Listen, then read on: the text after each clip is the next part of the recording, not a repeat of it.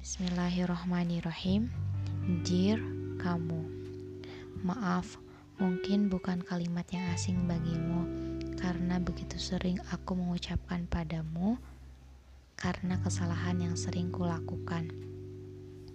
Kamu lama sekali rasanya sakit ini. Di surat pertama ini Aku ingin sekali mengucapkan maaf yang begitu dalam akan semua kesalahan yang selama ini aku lakukan Jujur, saat pertama di hari itu, aku dalam keadaan tertekan.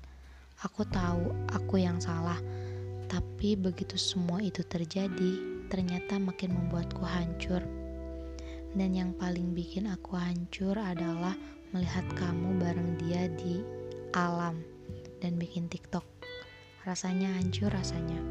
Aku mengutuk diri sendiri, seberapa sakitnya rasa itu. Aku benci melihat itu. Tepat seminggu setelah kita lost kontak, aku ingin sekali menyapamu, meminta maaf. Tapi setelah aku melihat video itu, rasanya hancur. Setelah kejauhan itu, aku ngerasa kecewa berbulan-bulan. Rasa sakit saat lihat kalian begitu sangat terasa. Bahkan lucunya, aku yang begitu dekat dengan dia jadi ngerasa males. Tapi aku sadar semua emang kesalahan aku. Saat terjadi konflik, kita nggak bisa berpikir dengan baik, begitu sangat gampang terbawa emosi. Tapi aku sangat ngerasa kehilangan dan sampai kapan pun nama kamu nggak akan pernah hilang.